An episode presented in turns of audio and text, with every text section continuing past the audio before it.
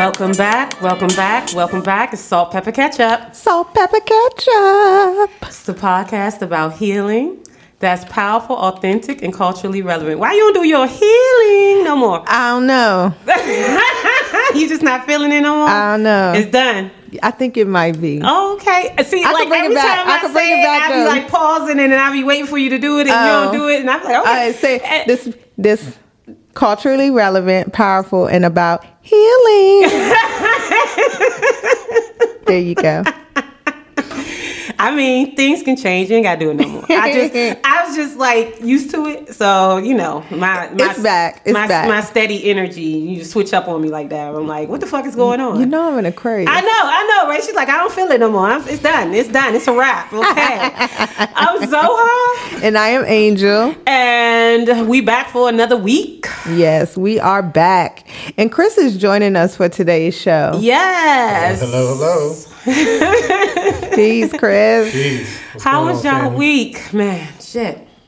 Um, it was okay. It was a good week. I did, I did, I got a lot of stuff done this week. Um, I had some moments of reflection and observation about uh, stepping out of my lane and, and being of support, um, and being clear about when I need to use my voice and when I don't. Okay. So that was um, that was very good around these parts. I mean, it was an opportunity for reinforcing some of what I already know.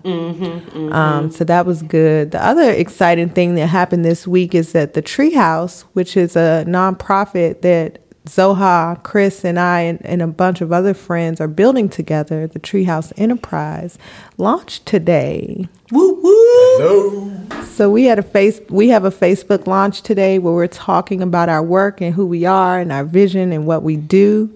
Um, the Treehouse Enterprise is a nonprofit that works to create transformational and um, sustainable environments where people are able to heal, families are able to grow, and communities are able to mobilize. That's right. Right. And this came from all of our collective work at nonprofits or creating um, g- ways to connect and give back to the community. And we was like, yo, we need a nonprofit. Yes, we did. you know, we do big things. yeah, we were like, fuck it, let's build it ourselves. yeah, yeah. After seeing it done so many times in ways that we thought could have been done differently. differently. Yeah. Yeah. So that's what we're doing. So check us out at the treehouseenterprise.org. That's the treehouseenterprise.org. And I'll put that in the description. Yeah, thank you. And we're also on Facebook. So check us out on Facebook, Treehouse um, Enterprise on Facebook. Chris, how was your week? My week has been great. I, I work in the school system, so we were we're wrapping everything up for the You're like, yeah, it's great. Fuck it, it's closed. and uh, you know just watching you know my little ladies they graduate this coming Tuesday, my twins, and so you know I'm sort of in that transition period of uh, being dad. uh, You know, well I'm you know always going to be dad, but just watching them grow. They're, You know they're attending the the festival this weekend that's going on in DC, and just like just remembering my time at that, at that age. So um, it's a lot of reflection going on, and um, and yeah, just self reflection as well as just that that reflection period of being being a father and whatnot. You know what I mean? So it's been a good week. It's been a good week. Happy Father's Day. Thank you. Appreciate it. yes, happy Father's Day. It is Father's Day and Juneteenth on There's the day a that we're going on this recording. week. Oh my God, yeah. So we decided to talk about fatherhood and Juneteenth. yeah, let's let's let's knock them all out the park. Like, compassion and forgiveness as well. yeah, um, we doing a lot today. We are doing a lot today, but you know we can handle it over here. It's all right. good. So Juneteenth. What's Yes. the significance of a Juneteenth? Why do we African Americans celebrate Juneteenth?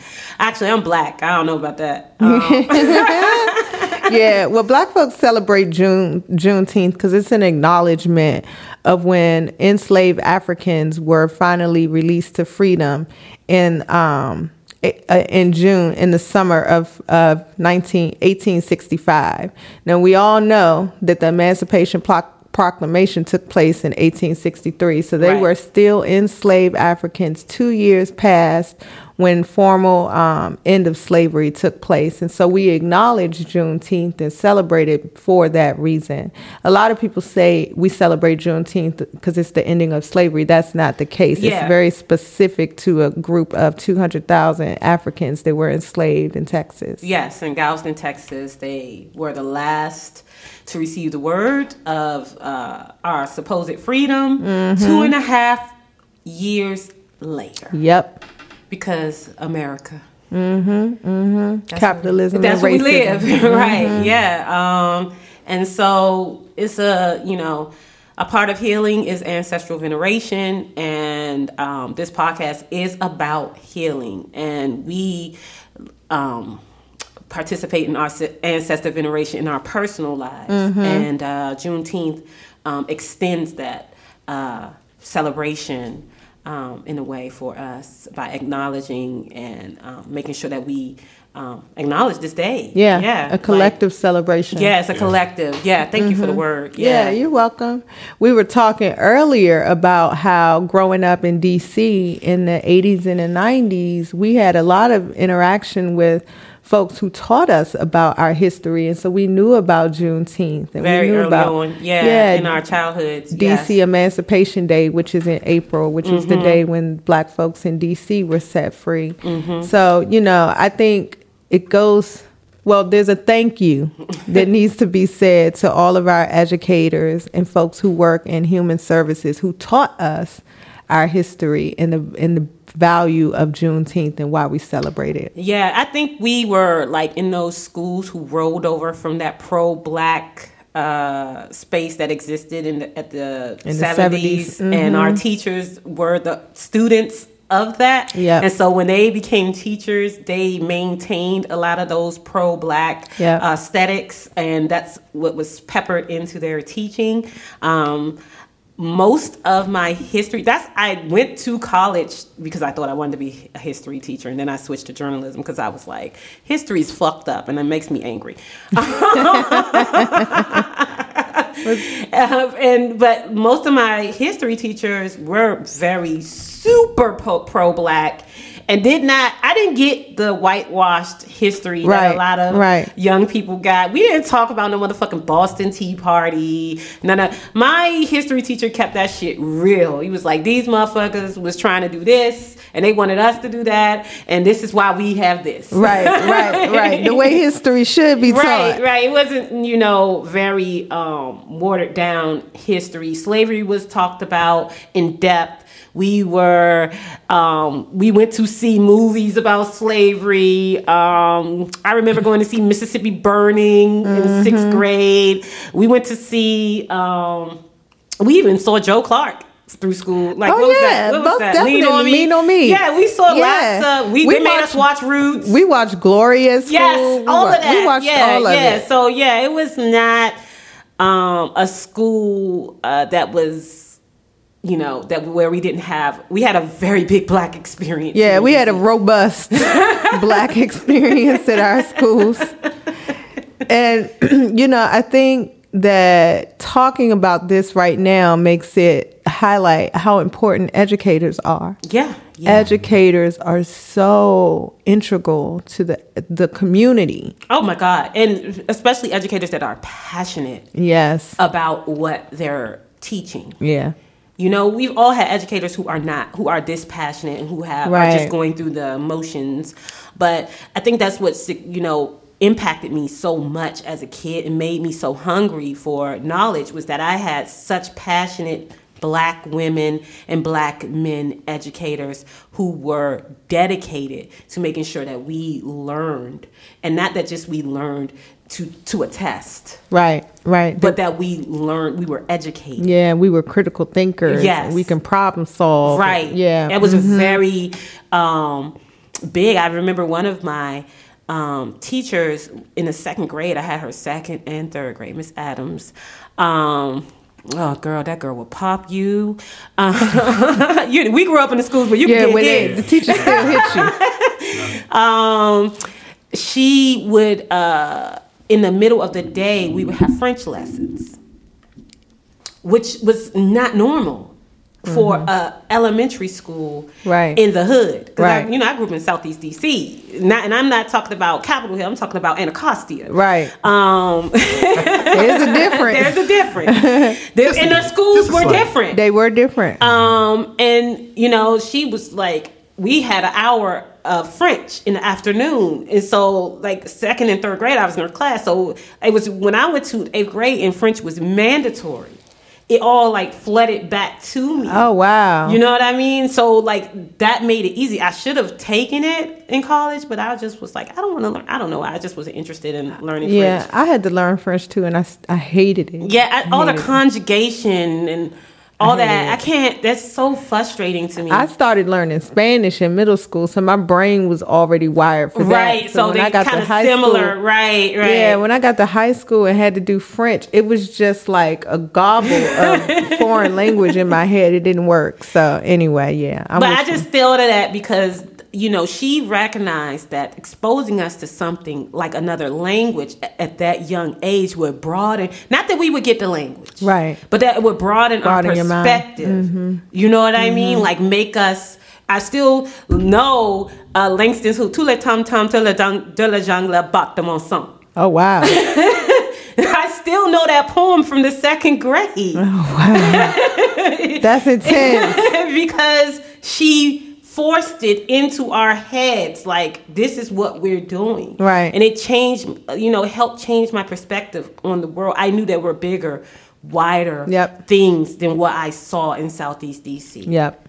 that i had a bigger destiny Right. than you know becoming um, someone who had kids and moved upstairs from yeah, my mother. becoming a statistic. yes yeah yeah Yeah.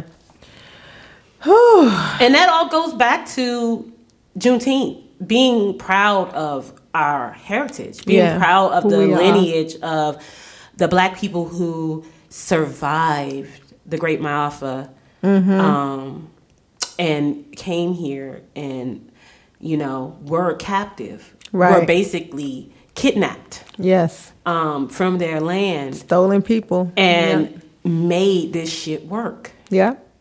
And there is no shame or guilt mm-hmm. to be had about that experience. There shouldn't be. yeah. But shouldn't I be. think, you know, a lot of people, from my experience of the internet, you know, I saw someone, this is so crazy. I couldn't believe I was watching this video. Of course, it was on TikTok because this is the only place on earth where you can see the most inane shit you've never seen in your life. This man was like, Who the fuck is Emmett Till? Tell him to call me. Oh. And I was just Wow. flabbergasted Was that it- a black person didn't know who Emmett Till was. Like, Wow. and everybody was in the comments like, "Are you kidding me? Like, are you serious? Are you really taping this? Like, are you okay?" Like, he had no idea. He had no, and the idea that there's a black person who doesn't know who Emmett Till is Right. Yeah. like how much work we get to do. Yeah.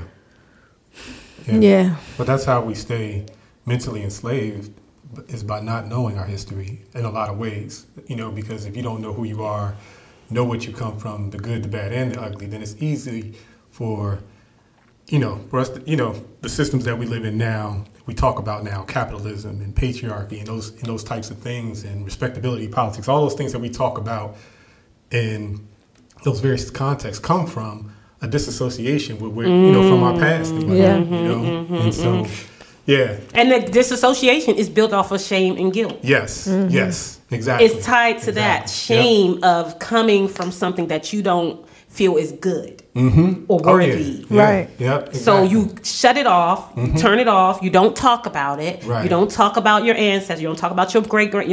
If you ask most black people, they can't tell you two grandparents. But that's not our fault. No, that's not our That's fault. a that's by design. It is by design, and there are But the people. effects of that exactly, is it's what- from it's from the shame Shame, conversation. right. The the thing is, there the, these conversations get to be had. We get to be talking Yes. about who our foremothers and Right, their who we are, and who our mm-hmm. foremother was. You know what i mean? Yeah. and yeah a lot of it isn't our fault. The- a lot of these records that have been kept from us because people don't want us to claim rights to whatever Right. you they think we're going to claim rights to you know pers- properties or whatever because we are related to them because their forefathers enslaved Our forefathers. forefathers, Mm-hmm. and they you know rightfully they think we have some you know right- Reparations. yeah some reparations How about that? that's it that's it that, that we have some claim to their Because we do. yeah, yeah. How I about mean, but I think most black people. That I want reparations. I don't know about the rest of people, but most a lot. Uh, there's a big plot of black people that would just want their information. Yeah. Yeah.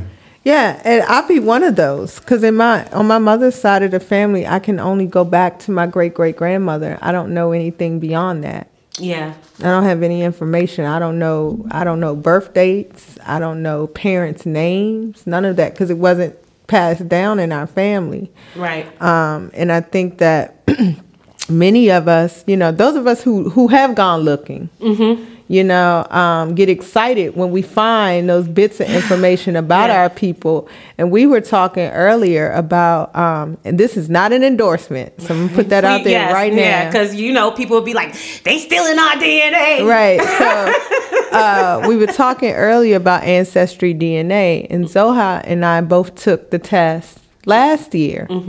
Um, we took it for her birthday, actually, Yes. because she wanted us to. You want to tell the people why you wanted us to take the So test? both Angel and I grew up. Angel grew up with a dad, but he wasn't her biological dad. Right. And I didn't grow up with a dad. So I was like, for my birthday last year, I want to find our fathers. Right. And she was like, What? And I was like, Yeah, let's take a DNA test and see if we can locate our fathers. Right. And so we took the test, yes, we did. and I'm about to go on a uh, a tangent, but I'm going to come back to why I brought up the ancestry DNA test. But we took the test, and I ended up finding my biological dad. Yes, she did. And Zoha ended up finding the family of her biological Yes, dad. Yes, I did. And I guess it's apropos that today is Father's Day that we're talking Talking about, about- right, this. right. But I um I grew up thinking that my man, the man who raised me was my father. Yeah. I found out at 19 that he was not my biological dad. Right. Um, we maintain a relationship. He's still my dad. He raised me. But then I had another 21 years where I was on this search Right. for my biological dad, and I ended up finding him through ancestry, uh, ancestral DNA, and um, I also it opened up a lot of other family members that were available to me that I had no idea I was related to. And so the reason why I bring up ancestry DNA is because I think that it was such a pivotal part of the healing process. Right. Um, that was unexpected but happened nonetheless. And that if you are curious about your lineage, you might want to consider taking some kind of DNA test. It doesn't have to be ancestry DNA because we know that who that company is owned by white folks, and a lot of black folks don't want to give white folks their money right. to learn or about their, DNA because they their think they're going to DNA. do something with yeah, it. Yeah, which they probably are. Um, but there also there is also a black DNA um, Mm-hmm. It's search called firm. African DNA. African. I'm not sure what it's called, but I Zoha's. remember, and I took it. So Oh, you took the African DNA test. Oh, took the wow. DNA test, yeah. Yeah, so so but if you want to know more about who you are, a good place. And place African ancestry. That's exactly what it's called. African ancestry. if you want to know more about who you are, maybe check out some of those ancestry um, DNA tests to get you connected with your lineage and Yeah. with your people so that you can venerate your ancestors. And you also don't have to know who your ancestors are necessarily in order to venerate them. no, you don't. They know who you Yes, are. Yes, they walk. They with you whether you know who they are or not. Especially your elevated ancestors. Those are the ones who you want to make. If you're going to do any ancestral veneration, you want to make specifically clear that you are talking to your elevated ancestors. Amen. The Hallelujah. elevated one. because you know unfortunately you know the rinse comes out in all kind of ways you know Mm-hmm. you get some good you get some bad you know and you don't want to be calling on anybody who um, doesn't mean you well Yes. because it's not like all our family members just because they were enslaved or um, you know um, lived under uh, these harsh racial systems that they were good people right. Yeah, That- absolutely. that's not automatic right. You're not automatically Yeah, good, good. just because you're black. and right it's related. just not how it is unfortunately I mean, we know that from real life. Right, exactly. You could related. just like look at some of the motherfuckers in your family right now. You could tell that some some cantankerous motherfuckers on the other side that you don't want to have nothing to do with. right. You want right. the woke mob on the other side and whatnot. You know what I mean? Just gonna chill on that. gonna leave your little angry ass over there. Right. And um, also, you can pray for your elevated ancestors to uh, do the work of elevation for those who are not elevated. That's their job Okay. because they over there with them. Mm-hmm, Okay, let them do that. They stronger than you. Don't be taking on. yes. Don't take on any work that doesn't belong to you. I mean, because I think that's what happens. I think that's why a lot of um uh I'm trying to find a word to say this. White folks. Them, yeah, I was, yeah. I, I think that's why a lot of them try to tie themselves to other religions because I, they know what they're going to get when they start doing veneration. Well, I think you are speaking some real truth right now. Everybody went John Brown, nigga. it was only one of him, okay? It was a Right. lot more not John Brown. Right, yeah. So when they start calling on them, they gonna get some some bags, okay? Um, and a lot of them um, know uh, that they need to do that work. A lot of our, I believe, this is my belief. It could be wrong because we are so enmeshed and tied to white people here in the Americas because of our past, um, that their healing and our healing are hinged mm, together. They're connected. They're connected. As long as they're not doing their work, it's hard for us to get where we're supposed to be. That makes me And- sad. Well, I think it's actually a good thing because I think this anger and purging of racist white folk that is happening needs to happen in order for to get it out. Yeah, yeah. Because we've stomped it down and made it hidden and like it wasn't there. And just like we stomped down our pain and made it hidden like, it, wasn't, there. Yeah. And I think that collective pain needs to come to the forefront so that we can get to a collective healing. Yeah. Yeah. Like I think a lot of that is Can't happening heal till you too. really diagnose the problem. Yeah. Whatnot. Yeah. So Yeah, that makes, you- that makes a lot of sense. Yeah, you you you can't sit here and say that we are, you know, um, walking through generational so-called curses, and they aren't. Right, Oh, right. Just because they yeah. appear to be winning in this realm doesn't mean they're not cursed. Right. Well, I'm. Mm, that means Just because you figured out how to play this game, don't mean you playing it good. Right. Right. Yeah. you know what I mean? All the way around. You know what I'm saying? So, you know, a lot of them have a lot of spiritual A lot of work to do. If you know, a lot of people say they don't have spirits, but I think I don't think people are not spiritual. That's a topic for another day. That's a topic for- you know, we get into it. They aliens and all that shit. A lot of black people be like, they fake. They not even from here. Like, you know, um, I don't know if I subscribe to all of that, but I do know that they need to do their fucking work, right. and their work is to call out the racism and to handle it. That's Oh, not yes. our shit. No, that is not. And our that's job why I don't do that. Yeah, white people handle your folks. Yeah, a lot of people will be like, "Why you don't talk about racist stuff on your pages? You have to follow." That's that's not my fucking job. I'm talking to black people about healing. I talk to mm-hmm. black people about taking care of themselves. I talk to black people about taking care of their health, their wellness, and things like that. I'm not spending a fucking second, a nanosecond talking shit to ain't white gonna change people. until white people Yeah, start talking to white They're not people. listening to me any fucking way. you know, way. Getting on, getting in their shit like you know, we Yeah. have to get on ours and whatnot. So I've like, never seen a white man do nothing unless another white man told him. Hmm. Hmm. Well, there's a group on Facebook called the White People Roundup. Uh-huh. No, White Nonsense, white Nonsense Roundup. Yeah, the yeah. White Nonsense Roundup. I encourage you all to um, check them out. They're the folks that you call when they need to round up some white folks who are out of pocket. I like that. Yeah, it's like called the the- Drop Squad. That Yeah. Yeah, like- but- Yeah. but it's That- white folks. I Why like would we, it, the burden be on black people to keep managing white people? We've been doing it since we hit this fucking water. Right. Since we've The been in the boat, yep. boat and hit the soil. Like, I'm not doing that. Yeah. not talking to them. It's not our work. Yeah, I, I refuse. What I the Christians. And say is not my ministry. It's not my ministry, and a lot of a lot of people will see that as racist. No, I see that as like Self-preservation. Self-preservation. Yes, mm-hmm, mm-hmm. exactly. Like it's a sickness talking to them. Like, please, yeah. like, did we not just? Do we not have a whole holiday based on a nigga that talked to them for years and got shot in the head? Right. I'm not doing that. Yeah. Yeah. Huh. well, I mean, happy Juneteenth. This is part of the healing. This is part of the healing. no, I mean that's so real though. I, is. I I am struck by the thing that you said about our work being interconnected, right? Mm-hmm. And the healing of black folks being attached to or connected to what the work white folks need to do. Mm-hmm. And um I got to sit with that yeah, I cuz mean, that's like it's rough. yeah, it's almost like I feel like now there's a chain. We are chained to them. Like I told you this morning, I went through my ancestry and I literally traced it all the way back to the first nigga who came over on a boat and decided to have slaves in my family. Mm-hmm. Like the fact that I could even get that far, like almost freaked me the fuck out.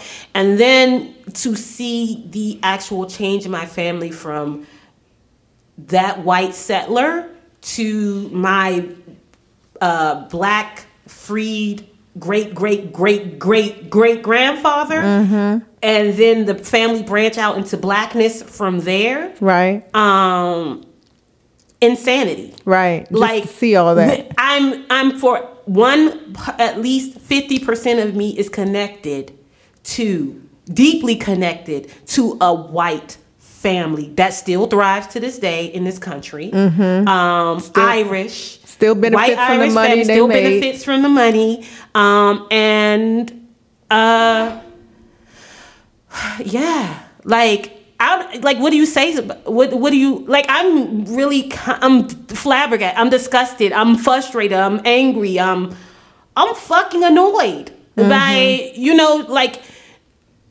when you're confronted with the the idea that your family is totally one side of your family is totally lived a a, a life that you had not pictured. Right.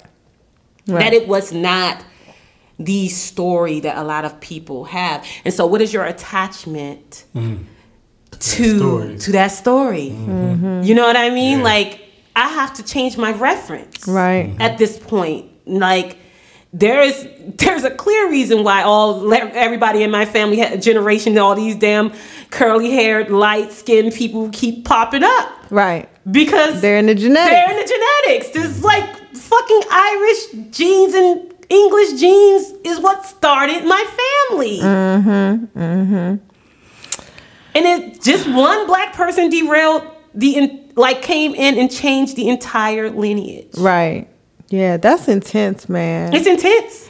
I think if you're going to do ancestral work, be prepare yourself as much as you can because you might find out information that's going to throw you for a loop. It threw me completely off. Had I, I did not expect that at all. I did not expect from the state that my family has been in for the last two and a half generations. Right.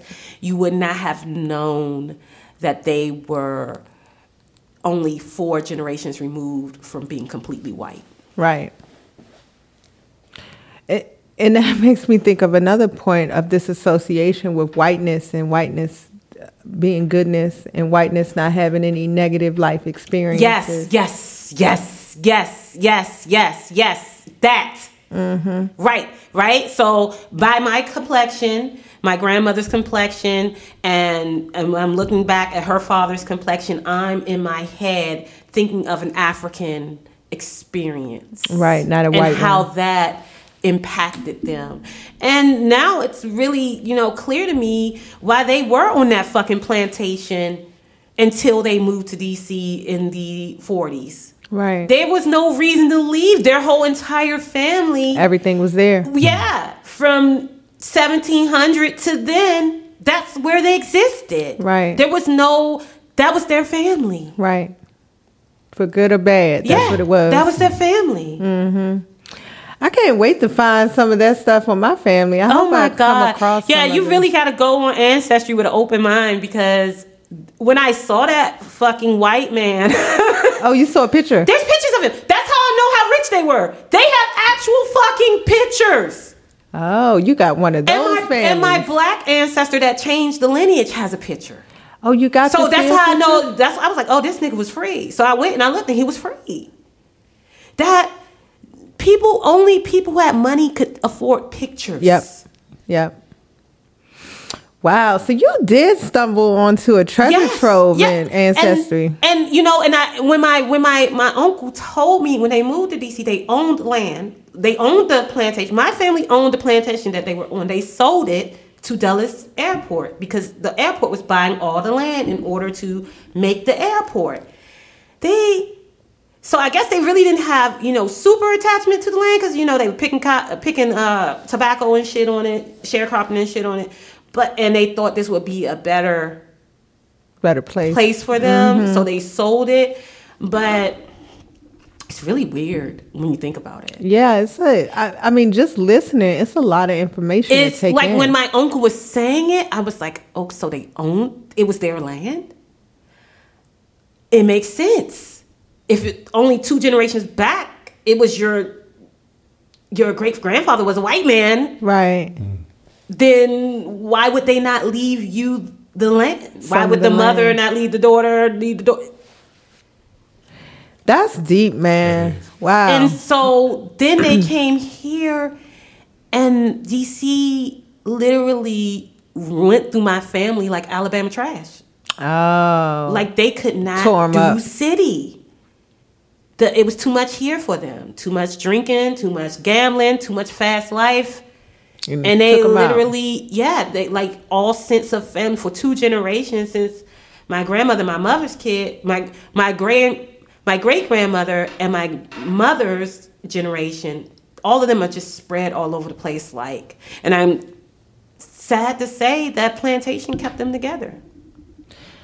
I could see that though. I could see that the family It gave them a safe space. because everybody was in one they place together. even my great great grandfather left to go to Boston and he came back because that was his haven. That's Right. where That's he was what he knew. safe. Mm-hmm.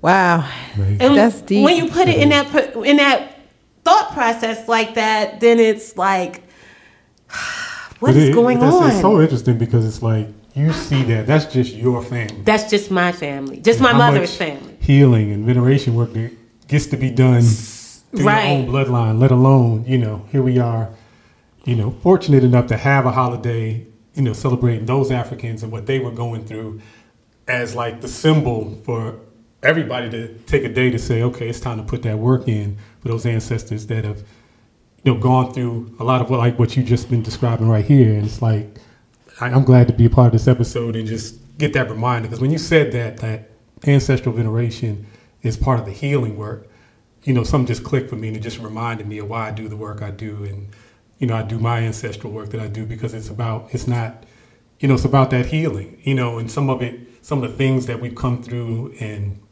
the stories that will if you do the work that you see and then like you say you you were surprised and you feeling all of these types of emotions it's just like you know those on the other side are feeling and it's like you get to set that peace Yeah. create that love create that create a different vibration for for all of it moving forward for your children Yeah, it's crazy, man. I don't even know. like I'm, I'm kind of stuck, honestly. yeah Yeah, you- at yeah, step that one you makes just sense. finding out it's just the revelation beginning, right. yeah, yeah, I'm kind of stuck, honestly. So, I mean, but it doesn't change how I feel about being, you know, black. Right. I mean, I'm I'm phonetically black. There is no way around that. Right. I'm dark skin, and big ass nose, big lips. So, but you know, when you think about that, Yeah, it does change It things. changes- It's one thing to say that black people were owned by white slave owners, but it's another thing to know who your owners of your people were and then to see the family story and also to see who they are and what they have even today. yeah, And I was even thinking that at some point you might even want to reach out to them. I'm good. Oh. Remember, we at step one. right. Yeah. I'm doing the most. we I'm doing acknowledging that they exist. That's it. We're just acknowledging that there's something there. I know. Cause you know what I would be doing? Y'all feel like cutting me a check? I see. I. Y'all feel like cutting me a check? I. I. I think that I think that that that land was the check. Mm.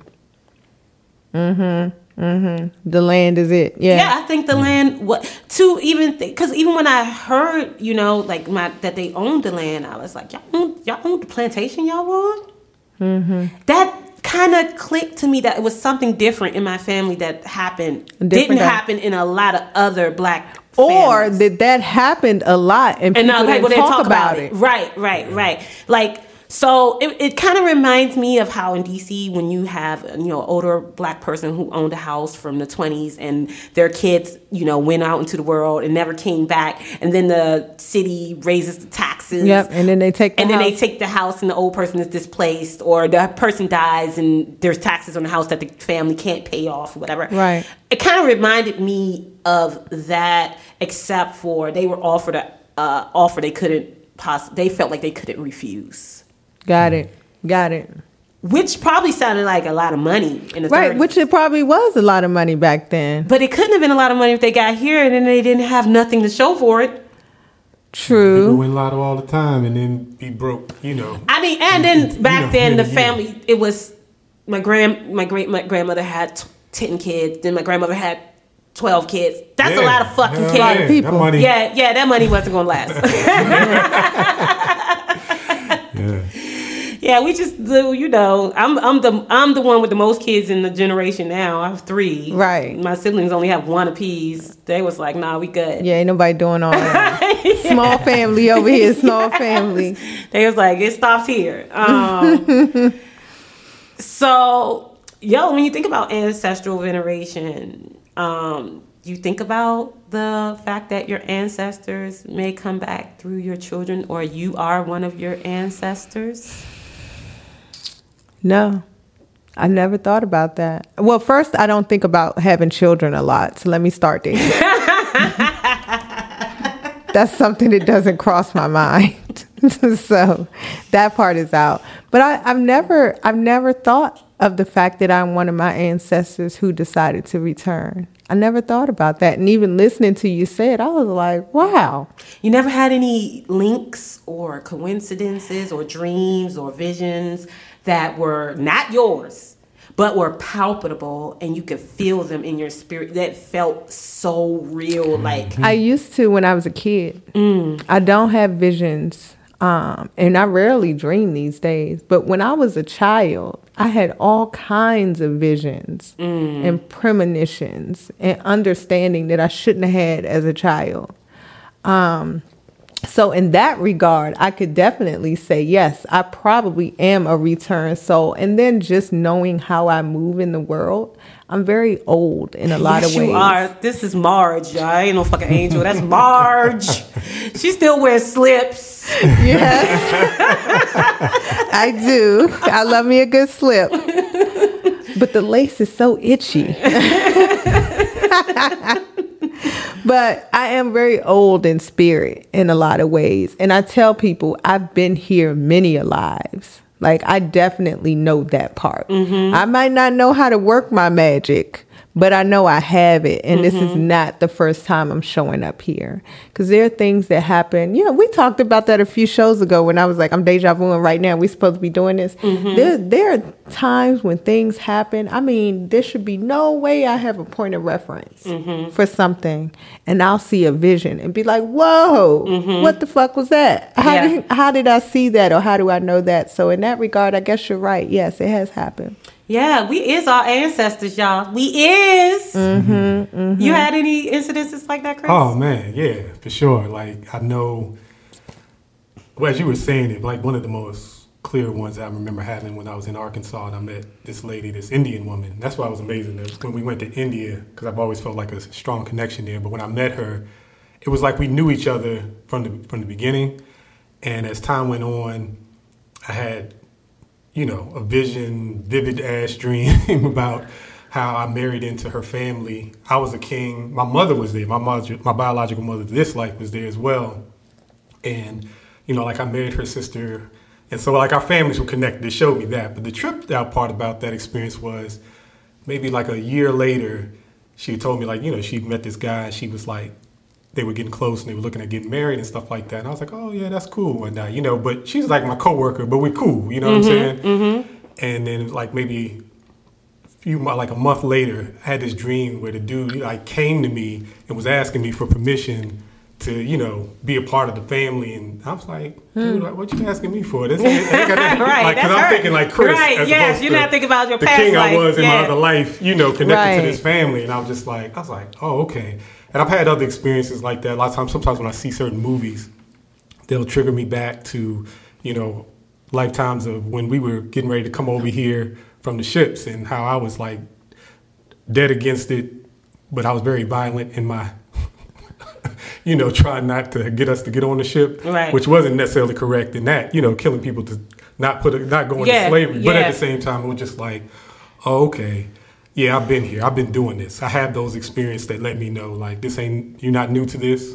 And, um, you know, but what am I going to do now? You know? Yeah, yeah, yeah. I definitely had so many damn um, experiences, past life, um, experiences, dreams, visions. Oh yeah, you get them on a regular. Man, it's, it's exhausting. Um, one of my most uh, vivid ones is um, uh, one dream I had. I was like, and you know how uh, used to wear those. Uh, what do you call those burlap clothing they had? Yeah. and I had on that, and I was walking with a group of people, and they were like, "We're free, we're free," you know, and it was very heavy, um, thick accented the way they were saying it, and um, I just my I was in a woman's body, and it was the the misery that her body was in was palpable. And everybody else was like kind of not in like jubilation, but very high in spirit. But her spirit was like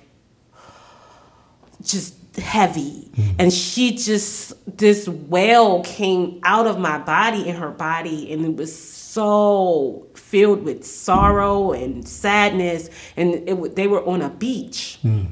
And she just kept walking toward the water screaming and they were and nobody was paying her any attention because they were so elated you know that they had gotten freedom and she just kept walking into the water screaming and mm-hmm. drowned herself mm-hmm. Oh wow. and when I mean, what was this like four years ago? We're driving to. Uh, I had this dream years ago. Like mm-hmm. I want to say I was like 25, and it's like one of those dreams I've had it several times. So it's like I can recall it. I can recall everything. And so we're driving in South Carolina about four years ago to go to North Carolina. There's a beach that we're um, Kenny's family is having a family reunion at, and so mm-hmm. we're driving to this beach. And when we pull up to the fucking beach, I start screaming, and the dream comes back. Mm. It's the beach mm. That the woman was on Right. Oh my that goodness. where she drowned herself. Wow. And I, I couldn't even, I was just sitting in the car. I couldn't even get out. I couldn't even, the water on the beach, like it's not even a, it's like a um, beach only the, what do you call that? The people who live in the town go to. There's not Yeah. even like, you know, a lifeguard or anything Right, like that. It's like right. swim at your own risk, bitch. right. Um, the water is like the tide comes in so hard, like you can only stand at the. If you get in there, you like Undercurrent could get you. get you. Yeah. You gone. So the kids were just like sitting on it, and I was just like like kind of like nervous the whole time. I just wanted to Mm-hmm. leave. Um, and I was just like, I told Kenny when we left, and he was like, "What?" And I was just like, "Yeah, man, shit."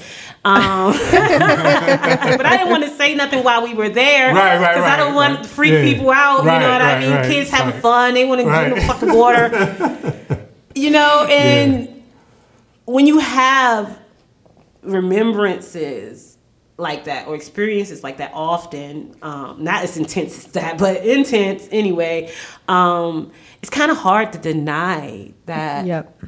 We are connected that way and a lot of people will be like why do you believe that and if we was that you know magical and whatever why didn't we stop slavery and all that like i don't have all those fucking answers Right. Yeah. Yeah. and why why do we have to have those answers Right. And if you're committed to the work, you find out those answers if you really want to know. A lot of times people say that just because they're comfortable and, you know, without having that responsibility. Because as we know, even with how quote unquote woke we are and, the, and, you know, the things that have been revealed to us, they're beautiful. And then at the same time, I know for me, I'll speak for myself, I do feel, you know, even a responsibility now. It's a you know, huge Yeah. around it responsibility. because it's like, okay, I see now. I can't. I can't go back to sleep. You can't know what I'm un- Right, you can't. It's like once you know something, you just can't act like you don't Right. know it. Right. Like Right. it would have to, and I think that's what I feel like. You know, was really the really frustration with you know my my um, closest lineage. You know, with my mom and my grandmother and um, her mother, is that you know that there was some knowing, but you know because of alcoholism and things like that, they were able to put it to sleep. Right. Mm, right. Yeah. Yeah. Yeah. Yeah. You know what I Numb mean? yourself. Yeah, and, Yeah. and watching some of my siblings do the same thing, and you know, being that person that has to can't do it. Mm-hmm. You know what I mean? I have my own fucking trials and tribulations that would be easy. It would be so easy for me to just act like I don't know any motherfucking thing. Just be like totally bogged down by misery and let like the things that you know have been challenges in my life take over. Yeah. Well, I think trauma makes that easy to do. Sometimes when you've lived through traumatic experiences, it's easy for you to check out. Yeah, yeah, and definitely. Not, and not be present and not be participatory in your own life. And so it, I think when we're talking about this conversation about ancestors and, and recognizing and acknowledging who we are, where we come from, we got to acknowledge that the trauma that people experience keeps them from wanting to know more and mm-hmm. wanting to, or not even wanting to, being able to. yeah, wanting to live with, like Chris said, live with the responsibility of that. Right. There's a huge responsibility around acknowledging um, the spaces that you come from. Yeah. And doing the work to make sure that you don't exist there anymore and that anybody connected to you Mm-hmm. Doesn't exist there anymore. And it links so well to the work that you all doing here at Salt Pepper Ketchup. Like one of your first episodes about self healing and self love. That's why that work is so important because it's like you got to be taking care of yourself. So as you awaken to these other realities of what needs to be done, you're fortified and you have that strength to execute and, and then know that like okay i can't deal with that this day. I gotta i need to take this time to pour into myself so i can right. up these right. A lot of Yeah. us have been tasked i believe uh, you know to take up that mantle to be the person that uh does the responsible thing. And i felt that my entire life. I've, i tried to run away from it honestly because it was overwhelming. Right. But there's no running away from it when you got that calling yeah of the work i to mean be done. people have. People in my family have. That's what i'm saying. I know my grandmother ran away from it. Mm-hmm. I know my mother ran away from it mm. because i have all their specific talents. I see. Mm, everything that they could have done is what i do. Right. every the art the poetry everything i know how to do came from them. Right. Yeah. I used to watch my grandmother draw these beautiful African sculptures on mm. newspaper every day, all day long. Did she ever pick up a piece of paper and draw? No, she would draw them and then she would get drunk. Mm-hmm. Because that was mm-hmm. much easier than stepping into her destiny. Mm. Yeah. And because she had been told that all she was was, Was an alcoholic. Yep. Yeah. And she accepted that. Yeah. And her life had reflected that. Yeah. Mm-hmm. And there was no one around other than herself to push her out of that. Right. And she just didn't have, her spirit just didn't have the will. Yeah. And this is when, when I'm talking about unelevated ancestor, I love my grandmother dearly, but she is unelevated because Right. of the way she lived her life. Mm-hmm. Not because she was an evil, mean person, but mm-hmm. because she did not elevate herself in this realm. So there was no way that she would be elevated in, In, the, next, realm. Yeah. Mm. Mm-hmm. well, well, well. Juneteenth We're not always, out of yeah, us, we're not always talking about somebody who's just straight up evil. Right. When we're talking yeah, about yeah, they just- What they were they, had accomplish a a, a, ta- a, a, a, a demon, or uh, for lack of a better word, or uh, I want to say Ajagun. That's what we would say in um, Ifa. Um, but most Oh, people Sarah know said call him the dark deceased. the dark see yeah or you know a, a gin or whatever you would Yeah, say yeah. um on her and we all have one. Yeah. Mm-hmm. we all come here with a a, a, a, a light balance and, a, dark, balance, Yeah. and it's up to us to move in a way that one of them shines brighter than the other. It's not saying that we leave our darkness behind. It's always with us. I'm always mm-hmm. going to be a cantankerous nasty bitch. Well, at least you know yourself. At least you know yourself.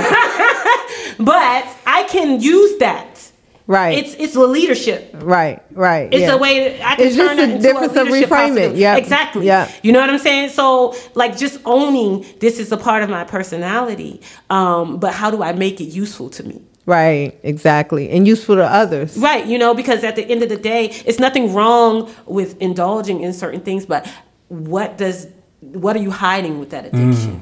Talk to me. Speak my language. And you talking about hiding and folks not being their true Yeah. selves. What are you? Yeah. What are you trying to dumb down? So that what are Oh, you trying man. not to do? Ooh, my goodness. It, you know what I mean? And it's okay. We all have addictions. You know what I mean? Just Mm-hmm. like, what is it stopping you from being? Yeah. Right. Yep. Right. Real talk. What is it holding you back from and keeping you from? Yeah, you know, I mean, it's hard out here. And I know a lot of people think, you know, that when we're talking about healing, we're talking about go from A to B to C. We're really talking about go from A to J to K to B to Z to D Yeah, to Z. it's a loopy Yeah, ass it's line. terrible. Yeah. You'll never if you could if you are one of those people who go straight through, God fucking bless you. Teach us your ways, oh great one. right. Come on the show. Yeah.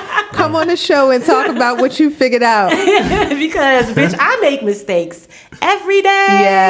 Yes. Um, and I have to apologize a lot in my life. Apologizing is a good thing. Oh my God, I don't And feel it's bad a- about that. It's a Yeah. show of strength, actually, and wisdom when you're able to double back and say, I apologize. I was out of pocket. I was out of line. I shouldn't have did that or I shouldn't have said that.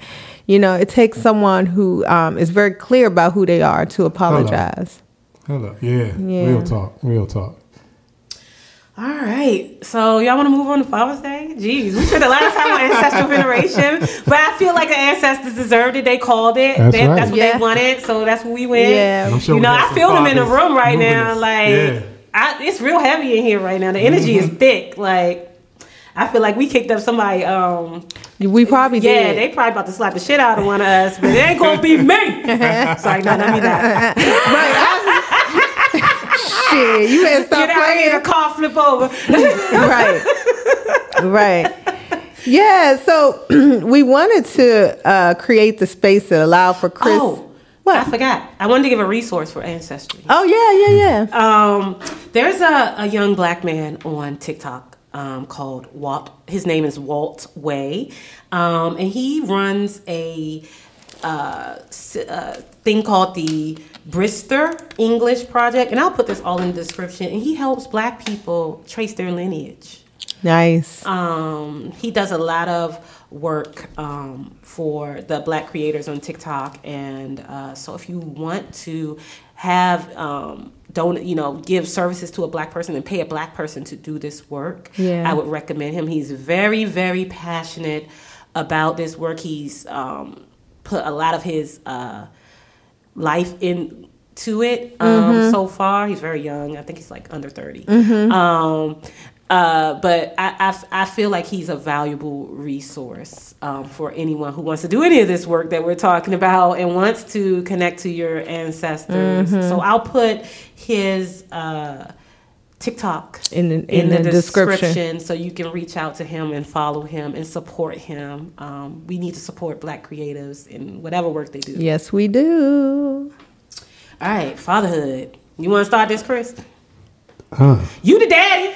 I'm the you daddy. the pappy. I'm happy. Shout out to Bernie Mac. I love that man. indeed, indeed. And That's funny. His way reminds me of my father. Whenever I would see Bernie Mac, because he had my father had that type of humor. Like they seem like come from the same kind of humorous tree and whatnot. But um, how do I begin? But it's interesting. We were talking about ancestral veneration. My father's an ancestor at this point and whatnot, and some of the key men that were fathers to me growing up are on the other side, and so I know, you know, their presence is probably here as we've been talking about it. And um, man, I don't know where to begin with Father's Day. I'm, I'm you know, I am a father of three beautiful girls uh, that have made me so proud. They one graduated college this year, and I have twins that uh, graduate high school this coming Tuesday. And um, Good job, Dad. yeah, man, yeah, man, I'm they smart, beautiful, and it's just so interesting watching as a father. You know the difference in generations. You know, like they're growing up in a technologically, you know, they're growing up with the Jetsons that I watched in the cartoons. You know what I'm Right, saying? exactly. It does seem like that, right? Yes. Right, right, right. And I see the pros and cons, you know, of that and whatnot. And at the same time, just, you know, watching the seed grow from like little babies to, you know, these grown ass women. You know what I mean? They at the what is it? Something's in the Water Festival this weekend, and just like you know, watching all these great artists, and I'm like, man, I remember doing that when I was their age, and now they're, you know, coming into themselves. But um, it all they, it all stems from people say that I'm a good dad, but I get that from the one Charlie P that I call Charles Powell. It was just a, and, and I got to shout out my grandfather, um, Charles Roundtree. Like when I do my ancestral work, that's who I shout out a lot is, you know, Charles Powell, Charles Roundtree, Ronald Little, you know, a lot of great men in my life that um, show me how to, show me how to do this thing where I took, you know, a little bit from the good men that I see, you know, and some of the bad, some of the ones that I perceived as bad, yet were trying to show me something. And, um, and I take that from them as well. And, um, you know, fatherhood is no joke. You know what I'm saying? I see, like, you know, understanding why sometimes, you know, that presence isn't there. You know what I mean? Because it's like, we, you know, y'all was talking about y'all want y'all had to find your dad. You know yeah, what I mean? yeah. We, And- and we it's didn't grow like, up with a dad. Yeah. You know, and well, just- Angel grew up with a dad. Right, Yeah. right, Yeah. right, yeah, yeah. day. And so, um, but just seeing how, understanding how tasked with the responsibility of fatherhood, how, why, how, and why some of us check out. You know what I mean? What is that? Tell me what that is. What? I mean, it's it's like what you were talking about before, the responsibility that comes along with that, and then being black men in a society that don't value you or castrate you in terms of your power to provide, to protect, like you know, and under and trying to do all the things that you perceive in your mind of what a man is or have been taught what a man is, or you know, even if you don't even believe all that, but yet still believing you're supposed to hold some value in your family member's life, and then feeling like you can't live up to that. That's when we go to what we were talking about when we say we check out through the drugs, through the alcohol, or you know, through the abuse, through sex, through you know, through various through other ways that ain't healthy for the community as a whole and whatnot. And um, you know, it ain't easy. You know what I'm saying? It's not easy. And I mean, I see all the benefits that I had, and yet, even with my girls, you know, just seeing how I felt like I could have did better. You know what I mean? yeah, I think we all going to feel like you know there's gaps in our parenting. I Yeah. mean, even if we had to. I saw the gaps in my parents' gap. Right. I was like, fuck y'all doing? Y'all got to step this shit up, man. When I get kids, goddamn, it's gonna be different. It's gonna be different. I'm sitting here like, shit. I ain't I'm catch gapping that. like a motherfucker. Right. They gonna, they gonna need the same therapist I had dealing with my parents shit. You know what I mean? So, but you, we we mm, I think we we only can you know do as much as we are acknowledging that we are unable to do. yeah. You know what I mean? Like I, I feel like like you said, like I, I didn't grow up with a dad, mm-hmm. right? So you have a, a totally different experience. You grew up with a dad, and so then you had these expectations that were in your head of what a father is and what a father should be. Mm-hmm. So whereas I had this l- imaginary list that I had to come up with based mm-hmm. on the men that I had encountered who um, were, you know, favorable you know and wa- actually i had a very good list of men um, who entered my life in my younger years who were very um, intentional and showed up as Yes. father energy. So I Yeah. like that's the un- one thing of being on the other side of your healing journey, like Yeah. not being on the part where you can't see the forest for the trees, but where you like, oh, those was trees. it's like I can see how at pivotal points in my life, black men showed up, Right. and Right. they were consistent. Mm-hmm. right. And they were teaching me, even though I didn't know that at the time. I had no idea that that's what I was being taught. Yeah. That I was being taught this is how you're supposed to be taken care of. This is how you're supposed to be loved. This is how a father shows up in your Right. life. So when I started dating and I went into the dating realm, I was looking for certain things and I, I that I lacked because I wasn't clear that I had gotten those things mm-hmm. from those mm-hmm. men who had showed up in those intervals. But when I realized I had gotten those things, mm-hmm. I began to realign what a good father for my children looked like in my head. At first, it was just the nigga got to have a job and he got to be present, yeah, yeah. and we have to be married because in my experience, um, marriage is the only way to ensure that a black man. In my experience, Mm-hmm. okay, that's not true. Okay, I'm talking about in my experience. It's not true. Niggas still leave when they marry. Right. But it was the only way that a black man would stick around is if you were married. Even if they Mm. cheated, Mm-hmm. even if they were abusive, even if they were a drug addict, Yeah. they still was there though. Right. So that was the bare minimum concept. Yeah. Right. Yeah, Yeah, yeah, you know what. I mean? So I had to really clean that up because um, um, some of the examples that I had um, were not very good. I Right. hear. And I had I had those same examples in certain ways for myself too. Because I, I mean, as you were saying that, like, I got to, I get to be clear that like my father, he was very intentional because my him and my mom split when I was three years old, and she moved down here to the DMV. I was, you know, we were living in New York at the time, and um, but it was like. You know, we weren't down there long before he was down, you know, coming down 95 and always showing up in my life. But then, you know, it was dysfunctional in the way he wasn't always there. You know Yeah, what I mean? yeah, But, you but had I to knew count his on when he love would was there. come. Yeah, Yeah. yeah. And so, but because he was intentional during that those first, you know, 12 years of my life, then it was like when I got to be 12, 13, and I felt like I needed a new environment to thrive. Um, I could I called on him and I told my mom, you know, yo, I want to go live with my dad now. And you know, my mother had other men in her life, you know, two other men that were prominent that sort of served as fathers, you know, on a day to day. But because I knew my father, you know, I was Yeah, you was not connecting to them in was that way, like, yeah. you ain't my daddy. You know what I'm saying? I was one of them kids and whatnot. And um, and my father, the different, he was, you know, Charlie P was a just a very loving, gentle. Like he dealt with kids. He would, he worked in an institution that took care of black boys. You know, Mm-hmm. like group homes in New York. So uh, he was just like he was just that dude. You know, people love my dad. And I, he was very charming. I, and you know, I take after him in a lot of ways. But you know, it was like at the same time, you know, with the guys that were standing, I, you know, I liked them, and, I, and at this point, loved them too.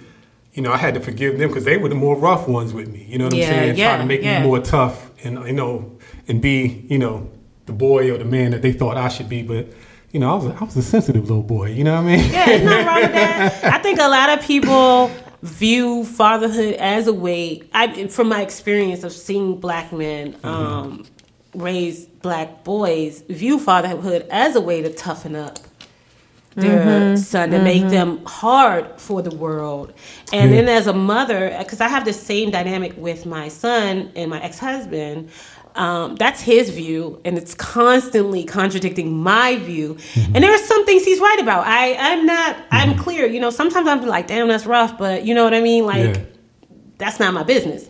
Um, but there are other things I'm like, "This is your trauma." Right. Right. This is not- right. Right. real. You know what I mean? Yeah. And then having to negotiate that conversation with Yes. him. Yes. You're like, Yeah. I have to find a way because I clearly couldn't do it in our marriage. That's why we're divorced. Mm-hmm. but I have to find a way from this co-parenting mm-hmm. stance Right. to have this conversation with him where he hears me. And now I'm not saying he's going to do it, Right. Right, Right. but Right. just that- that that. I get my and point beautiful across. for you as a co-parent to even see that and recognize that that's what's happening and understand it's like sometimes those fine lines between okay my son needs to get this into like oh no you're speaking from your trauma because that's often as black as a young black man who grew up that's how i got it was just like okay yeah, you trying to make me tough, but nah, you you taking out the anger of your frustration because you ain't get that job. You Right. you know what I'm right, saying? That right. type shit. You know what I mean? And, So, we, and, and that's an unintentional because I grew up in a home with a mother who took out all her trauma on us. Mm-hmm. Um, that's an unintentional space of a child that a child Yeah. holds Yeah. all the time for parents. Yes. you're constantly being beat on by your parents. Either physically, emotionally, Yeah. or spiritually, because they're not winning in the world when they haven't Right. managed their trauma, Yeah. or they're Right. not aware Right. that they are walking in trauma. Right. Yeah. Um, and it's hard um, to be this fucking aware of everything all the time. It myself, other people, um, and constantly, you know, have to negotiate these things. Yeah. You know what I'm saying? Because Yeah. you know we are only refracting back to the world what we Right. experience. Right. yeah. You know what I mean? And it's not saying that it's untrue. Right. It's just saying, do it have to be true for this person? Right. Right. Yeah. Yeah. Yep. Yep. You know what I mean? Yeah. And are we teaching our kids these things because it's the way the world is, or are we teaching our kids these things because we are gr- grooming them to make their world this way? You Right. understand what I'm I hear saying? you. I hear you. Like yeah. it's a it's a it's, It's a, tough, two yeah. it's, it's a two sided sword. You really you don't know be protect, you want them to right, be able to protect right. themselves, but at the same time, at least have a a, a canvas of creativity that, Right. they, that they can shift the paradigm. And I can say, like, you know, being I'm a '70s baby, so it's like I've seen the generations change. Like you all talking about the benefits you all had in the school systems. You know what I'm saying? And like now, and I can remember being in college trying to, you know, fight for certain rights. But then like now to see like you know what happened after George Floyd and things like that. So I do see a progression happening, and I see like with my kids where they don't think have to think about some of the things that I thought about coming up as a dark skinned black boy in DC. You know what I'm saying? Like, you know, they to wear their hair natural. That's you know, one of them. I look at her graduation picture. She has a fro on with a cap on, looking, you know, where it was like if I'd have did that in my during my generation, I had I'd had to be sharp with the tongue and come back with the dozens even harder. Where Yeah. it's like I'm thankful that their experience is at least at a Different. different level. Yet I do see there's more to go and whatnot. You mm-hmm. know? Yeah, it's like we open one door and close another. Mm-hmm. That's true. That's true. But um, what experiences did you have as a young woman growing up with black men, Angel?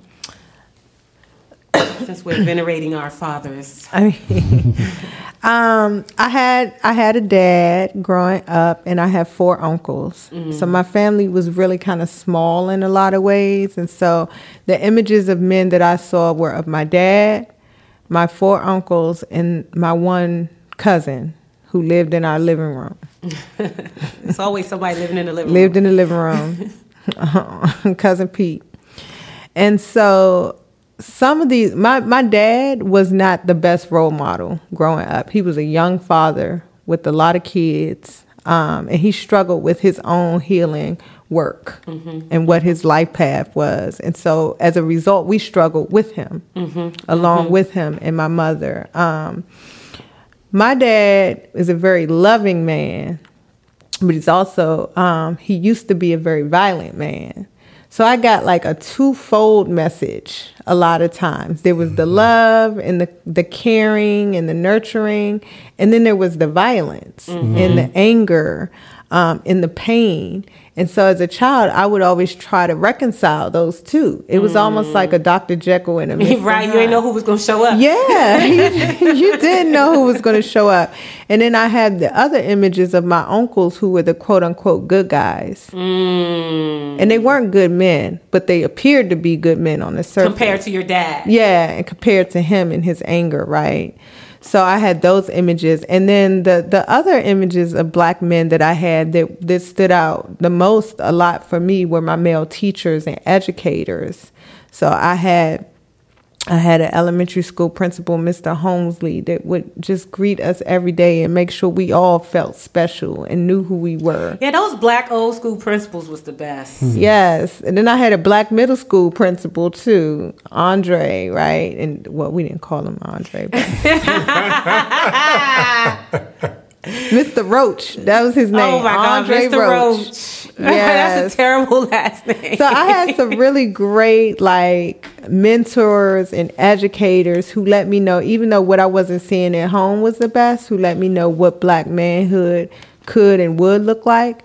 And then I would say my father did took a turn in the mid or early 2000s, went and got saved and turned into a different person.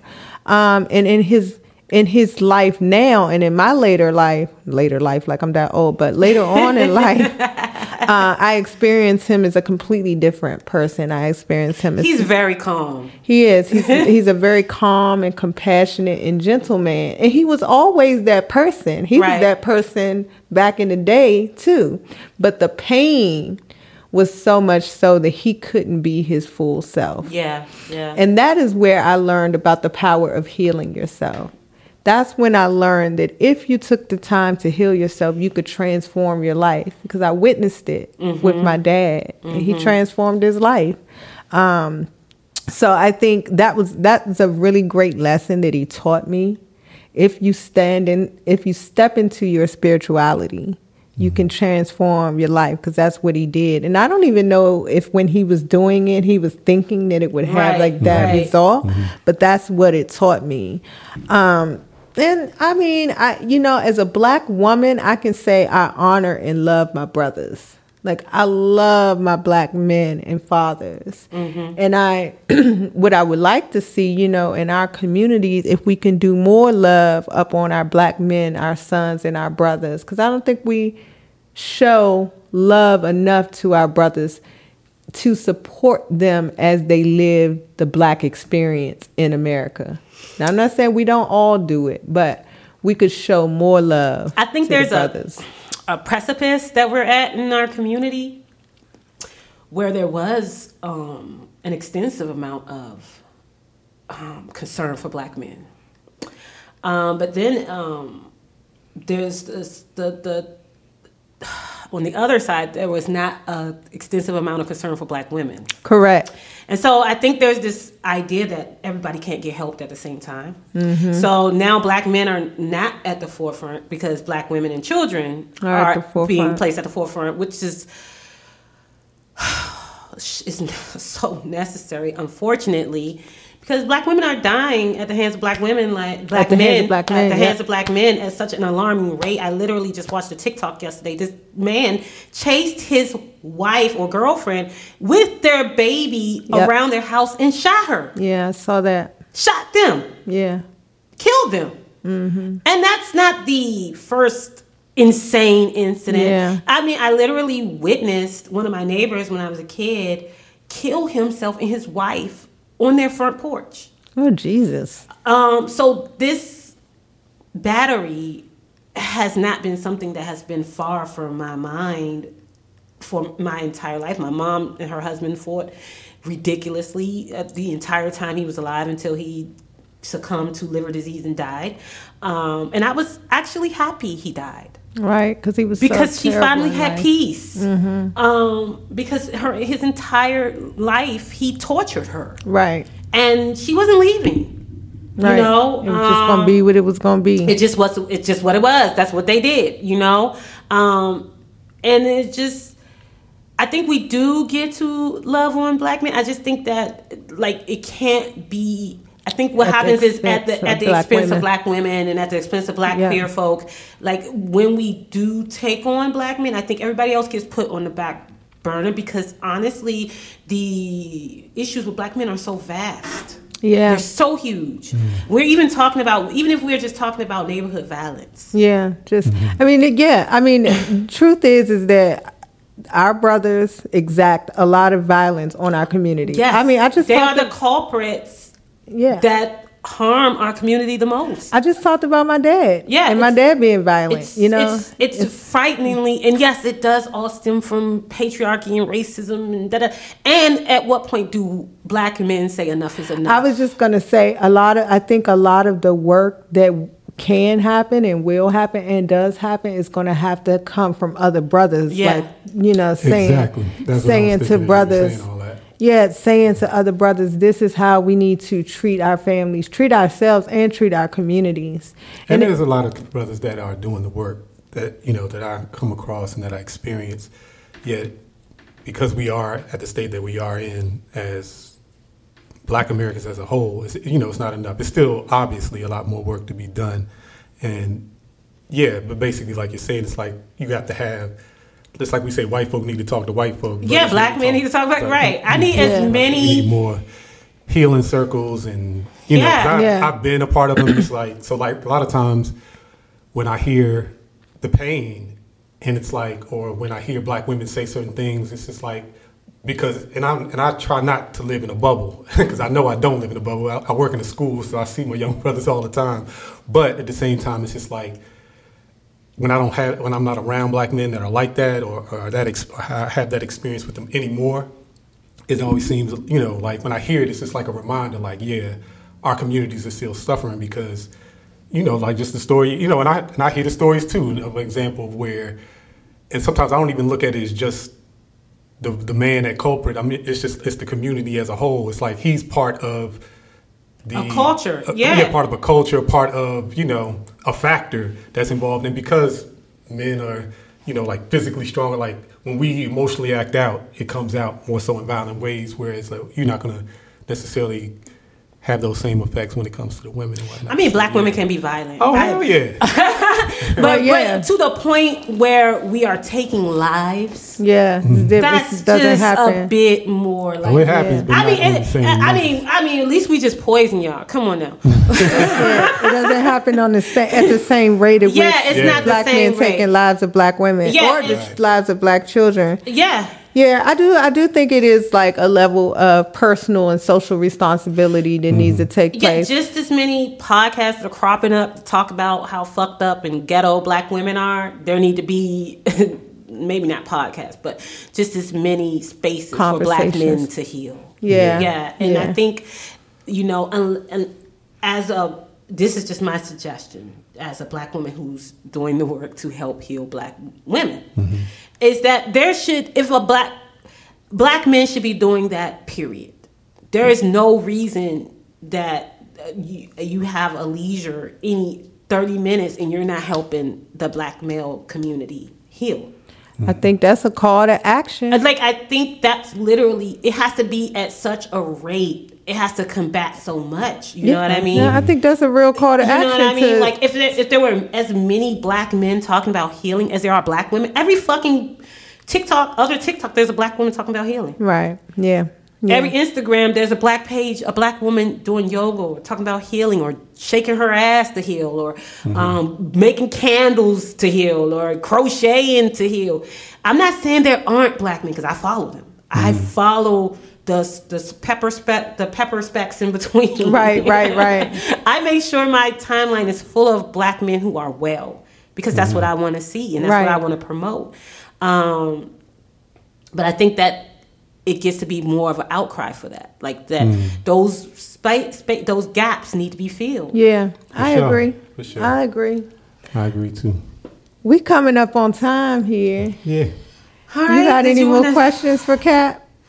Um, what would you, uh, as a black father raising three girls, Uh-huh. you have any uh, suggestions or tips or for young fathers who are coming Hmm. into fatherhood and, um, yeah. Coming into fatherhood, what any tips I would give is, well, especially if you have girls, I would say, you know, be patient.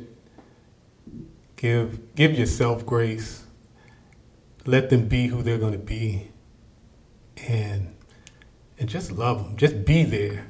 Like ninety percent of it, I, like the presence part. Like my father, he gave that to me so e- so readily and so easily. Like you know, when people say, "Chris, you're such a good dad," I was just like, I didn't know how else to be because my father was such a great one, and a lot of it was him just showing up. So key, yeah, number one, show up no matter what you got going mm-hmm. on. Always make time for your kids just to be there. Don't worry about you know if they doing what you want them to do or if it looks like how you want to look. Like, let let go of all that shit because they all here on their own paths. right, right. but your presence is there and even when it's not shown and you know because people you know father's day is like like people like to make jokes about it because it's not like Mother's Day or whatever. you know, even if you don't feel that appreciation that you would like or that you think you should get, you know, fuck all that. Just suck it up and just just be there. Just know that they do love you, and it will come back, and it does come back to you, but probably not when you expect it or or in the ways that you may think it should be. So I say, you know, be there, be patient, and be kind. Yeah. Do you have any tips for people? Because what you just said was like, like what everybody else, like I hear a lot, and then people will say the the, well, she won't let me.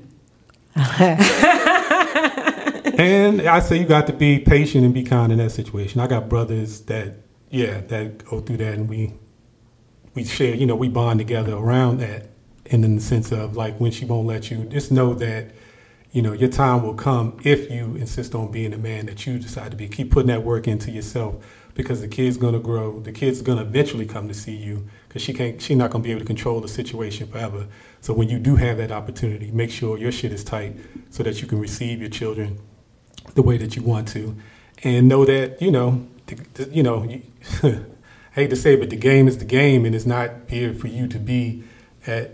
It's not built for you to win. It's not built for black families to win. Let me say that. So, mm-hmm. you know, a lot of times women will use that leverage that they have with the court system. Sometimes because it's necessary, because some some of us need some more healing work and are you know abusive. But for those of us that are earnest and trying to be dads, like, and that system is being used against you, you know, give even give you know, you're gonna have to come to a space that you got to give grace and forgiveness for her as well. But at the same time, I say pour into yourself so when you do get that opportunity, you can stand and rise and be there for them.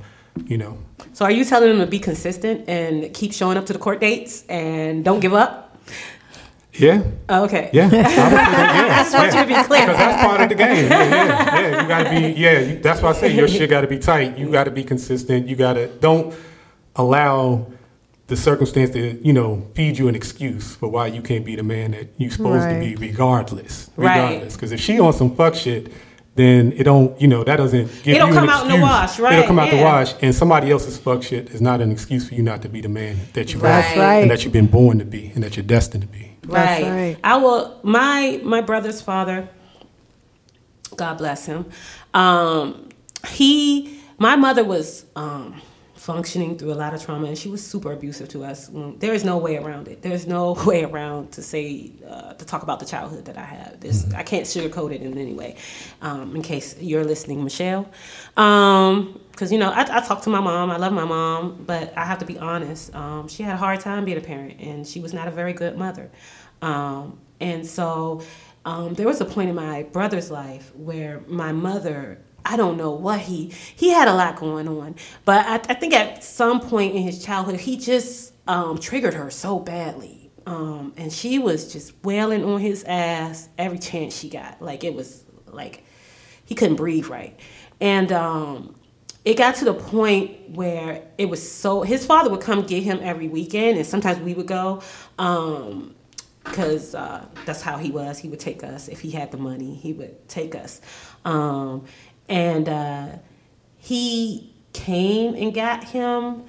He came to the school because he was very active in my brother's life. Like he knew his, like he would come to school, he'd come um, to the assemblies, you know, all that, everything that was. Um, so that's do. why I knew that what a dad could be because my brother had a father. Right.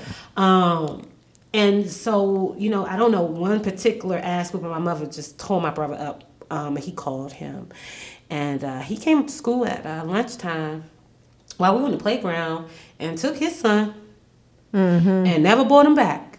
I, I think my brother was in the fifth or fourth grade. Never, my mother and do you think my mother um complained and tried to get no because she knew she was didn't have a fucking leg to stand. When he would have, if he would have presented to the courts the abuse, Right. Right. She would have been arrested. Yes. Mm-hmm. So she he she didn't have a leg to stand on. So there was no custody agreement. There was no mm-hmm. nothing. There was just a man who decided that this was a fucking enough. Right. Mm-hmm. I'm coming to get my child. Right. And if you're not going to let me get him from your home, I know where the fuck he go to school. Right.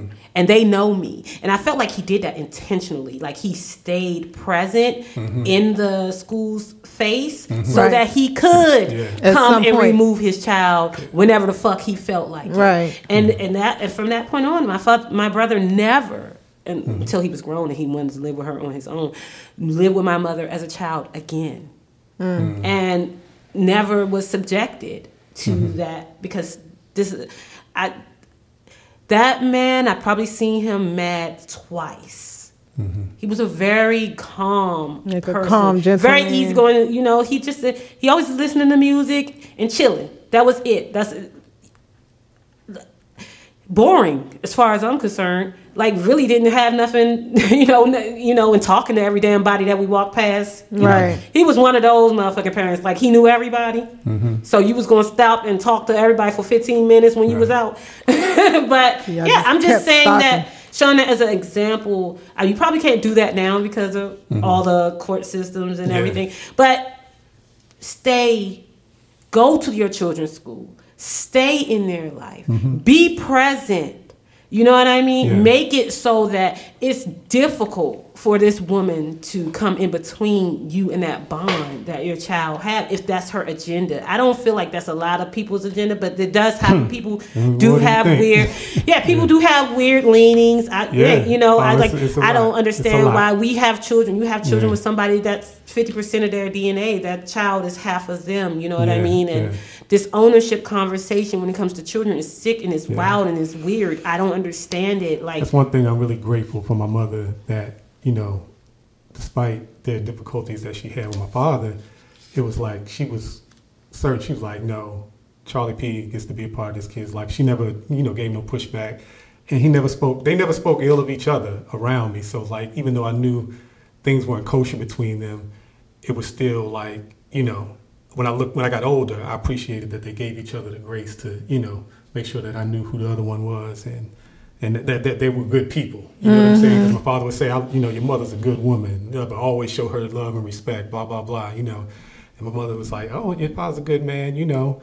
Blah, you know, she, you know, sing his praises super. right but she was just like But- yeah but, he a know, good dad He's yeah. a good dad. yeah He's- you know, she would say he's a good man. She and really, she would say it was the drinking that was the problem in the relationship. And really, I didn't go move with him until he stopped drinking. You know what I mean? And right. then by then, he begun his own healing process, so he was able to be even a better father and whatnot. you Right. know? So, that that yeah. that situation gave him the space because a lot of times, if we're honest, we can't. Sometimes uh, some people have uh, uh, uh, uh, what do you call that? Speed up our uh, trauma. Yeah. Some Yeah. relationships make our trauma more Exacerbated. visceral. Yeah, Yes. exacerbated. That's the word. And sometimes when we get out of those spaces, we are able to heal. Yeah. I mean, I feel like that's what happened with me and my ex husband when we were together. Our tra- two traumas were so similar; they Mm-hmm. mirrored each other so deeply. It was very hard to be around him. Oh, yeah. You know what I mean? And I think that since I separated from him, both of us have been able to do a lot of healing work in our own physical Right. spaces Beautiful. without being so close. I think we had the touch Right. Yeah. to get the healing work activated. Right. Like, you know, we had to be in the same space, kind of like Hancock, Uh huh. but we couldn't stay in the same space. Right. Right. You know Yeah, what I mean? yeah. Because it was going to Yeah. kill one of us. Right. Because I Oh, literally man. felt like I was going to die. Right. I know that sounds horrible. No, no. No, you're not the first person to ever say that. A lot of people say that. Whether the death is quick or slow. Man, but it was Like definitely going to coming die, right? But he's a great dad. He's a really good dad. He's Yeah. over involved. Like I've never seen. Like he's the one who's like, I'm going to put them in this school. I'm going to do this. Like we have mm-hmm. split custody. We have 50 custody. I see them half a day. He sees them half a day. We literally see our kids every day, both mm-hmm. of us, and they sleep at his house or they sleep at my house. Like in my child mind, I would not have envisioned that type Right. of because in my head I was gonna be happily married ever after. know, the fairy tale that we all yeah, was feel. Right. But as an adult, I could never, I Mm-hmm. could never stand in the way of the need that my children have and the bond that my children have to their dad. Right. Exactly. You know, what? that's not my place. Yeah. as you should. And he's not. He just wasn't good for me, Black dads matter. Yeah. nigga. Did you just I heard it. We're gonna turn off Chris's mic now. now we're gonna cut Chris's mic. oh, that just got real white. Look, we can't even cut Chris's mic because Chris is the engineer. right. you can't stop that. We're gonna let you. real shit, We'll Tom. let you have it. We'll let you have it. We'll Oh, let you have it this one time. This you want to do time. this roll call of black men that were um, you know, oh yeah. Before we wrap up, yeah, just give some black men some positive energy before we leave. Like we do appreciate you, brothers. We appreciate the black men that are ac- active in the community, are doing the work, and we even appreciate those of you who are on your healing journey and recognizing that you have some work to do. And we, you know, encourage you to do that work because black women need healed black men, healed black women need healing. Healing black women need healing black men. Yes, we need each Yeah. other. Yeah. we need each other. Black folks, because we can't forget our trans and queer folks. Yes, yes, and all of that. Yes, Yeah. yes, yes. Everybody, black heal black men, he heal black men, heal black women, he heal black women. Yeah. Everybody need to be doing their motherfucking healing work. Get your no healing matter who on. you fucking. Yep. yeah. Well, I already shouted out one of my uh, roll call black men, but I want to shout out again uh, my elementary school principal, Mr. Holmesley. Thank you, sir, for everything you did for us. Want to shout out my seventh grade math teacher, Mr. Allen. hey, Hey, Mr. Allen, we appreciate you for holding us together. My seventh grade geometry teacher, Mr. Williams. hey, I had I had some powerful black teachers. I see. Also, want to shout out my very first supervisor in um, age prevention services work, Mr. Chester Chester Fagan, who was a mentor and a friend and a father figure. Want to shout out Micah Modica, Rest a in peace, friend, Micah. a soldier, and a love. We love you, Micah. Thank you so much. We want to shout out Ron Davis, spiritual teacher, friend, and Mm. yes. mentor. Thank you so much, Ron. Big G. And we want to shout out Reverend Anthony Farmer. Thank you, Reverend Farmer, for all your teachings and Go your love. Rev. I just want to shout out. I want to shout out Ronald Sherman Senior, who's my brother's father. Like, you know, I've had my um, issues um, around the things, but he was really there for me at some. I told I spoke about it last week how he drove from Landover to Southeast and you know went in on them people in the store. Um, he was there for me at some very pivotal times in my life. Um, some very pivotal times in my life. Um, and even though he was, he's not my biological dad, he was a very good stand-in dad when he could be. Um, so I appreciate you. I want to shout out Mr. Khan, Mr. Bill Khan from Henley Elementary After School Program. This man saw the conditions that my sister and I went to school, and he would take sometimes new clothes from his daughter, um, who were in high school, um, and bring them in for us every week. Give us clothes, give us their clothes, give us their shoes, the clothes off their fucking back because we did not have proper clothing and shoes a lot of times to attend school um, and always made sure that we had extra food to take home after our after school program got out at six o'clock so that we would not be starving until the next day. Um, took us on our first boat ride he owned a boat. He took us to mount vernon and took us boating took us fishing took us and he did like that man was literally a stand-in father for until i was in the eighth grade. And i was awesome. too big to go to the elementary school after school program i had to get kicked out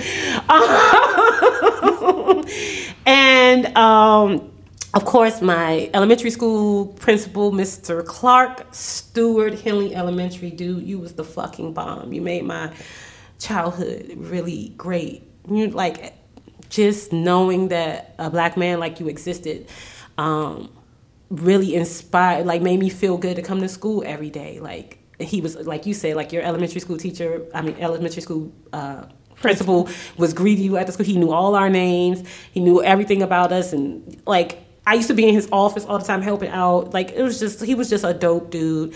And um, Keith Selden, Oh, who came to my life at a time when I didn't think I was going to make it. After a very hard time, um, came into my life and um, stuck with me when I was really wanting to die. I wanted to kill myself. Helped me through a few psychiatric, uh, um, what do you call it? Commit, committed, being committed a few times at 15 and 16, and um, stuck with me literally until I was like 30. Got me my first job in human services. Um, yeah, made me um, the human service worker that I am. because he loved and cared for me so much as a social worker um, that I was able to extend that same love and care to the young people that I worked with in DC and um, make sure that I was, you know, impactful in their lives, even though I was probably an asshole about it. Um, like he you was to me. amazing youth service worker. At the time, I thought he was being a jerk, but he was really like a the, the bombest um, person in my life for such a long time. And um, of course, Ron Davis. Ron Davis. I, I mean, I can't. I, that's it, Ron motherfucking Davis. That's the name. That's it. That's it. That's it. So- Wow, that's beautiful, man. You got any roll calls you want to do? Lord have mercy. It'd be too many to name, but I'm gonna try and put a few of y'all, a few of y'all out there now. But uh, on the other side, of course, I've been mentioning Charles Edward Powell, my dad, my road, my, my, my dog for life and in death as well. Uh, my grandfather, Charles Roundtree, that who was like the epitome of manhood, pillar in- in his community. Pop Pop always had love for his favorite, um, well, his first grandson. People said I was his favorite and whatnot. You know, I just think he spoiled all his grandchildren and whatnot. So, uh, uh, Charles Roundtree, um, I'm thinking of um, who's coming to mind now. Ralph Neal, is a very positive brother who uh, was the principal that I worked up under and really showed me what leadership was about. Shout out to uh, my uncle Ron, Ron, Ronald Little, um, my father's best friend, uh, Ron Davis. Um, very impactful man in my life. Um, also, I have to shout out uh, Ra Un Nefer Amen of Alcera Society, all the men of Alcera Society who had major impact on my life, helped me to, you know, grow spiritually and get a good perspective and paradigm on um, how this world functions and operates. And um, and I got you know a lot of my brothers in recovery now. Uh, shout out to uh, oh dang, I'm gonna put their anonymity on blast. So I Oh. can't- Yeah, don't- can't just say say that. I'm glad you Just say shout out to your let me, brothers. let me shout out to some of my other elders, some of my other brothers, Lee Manley, uh, Gabe, Mark, uh, Blair. Yeah, yeah, y'all brothers know who you are. Also, my brothers TW, Marty, Olakun, Ronaldo, E Short, all y'all great dads out there. Uh, Al, uh, Dwayne Patterson, man. I, I have some powerful black men in my life that keep me on the on the straight and narrow when I get to falling off too far and whatnot. So yeah, I just like to shout them out. Awesome. I want to say happy Father's Day to my husband, Kenny, and happy Father's Day to my ex husband, Derek. Thank you guys for being Yes. supreme um, examples of what a father gets to be. Yeah. Um, and you guys who are listening, this is a time you can venerate your um, father figures and your ancestors and the people who stood up for you in your life as a masculine, energetic figure. Yeah. Um, and we love you guys. yeah. Yeah, we do. This was a really different show. Yeah, it was a different show today. It was a different show. I want to shout out both of my dads, Alan Brown and Dennis Morgan. Thank you for being so awesome and for letting me be your daughter. Mm, Ashe. You want to give out the socials and everything? Yes, y'all can check us out, Salt Pepper Ketchup Pod on Instagram and TikTok, Salt Pepper Ketchup Podcast on Facebook, and you can email us at saltpepperketchuppodcast at gmail.com. All right. Um, and that's it for today. That's it. That's all. Peace. Peace.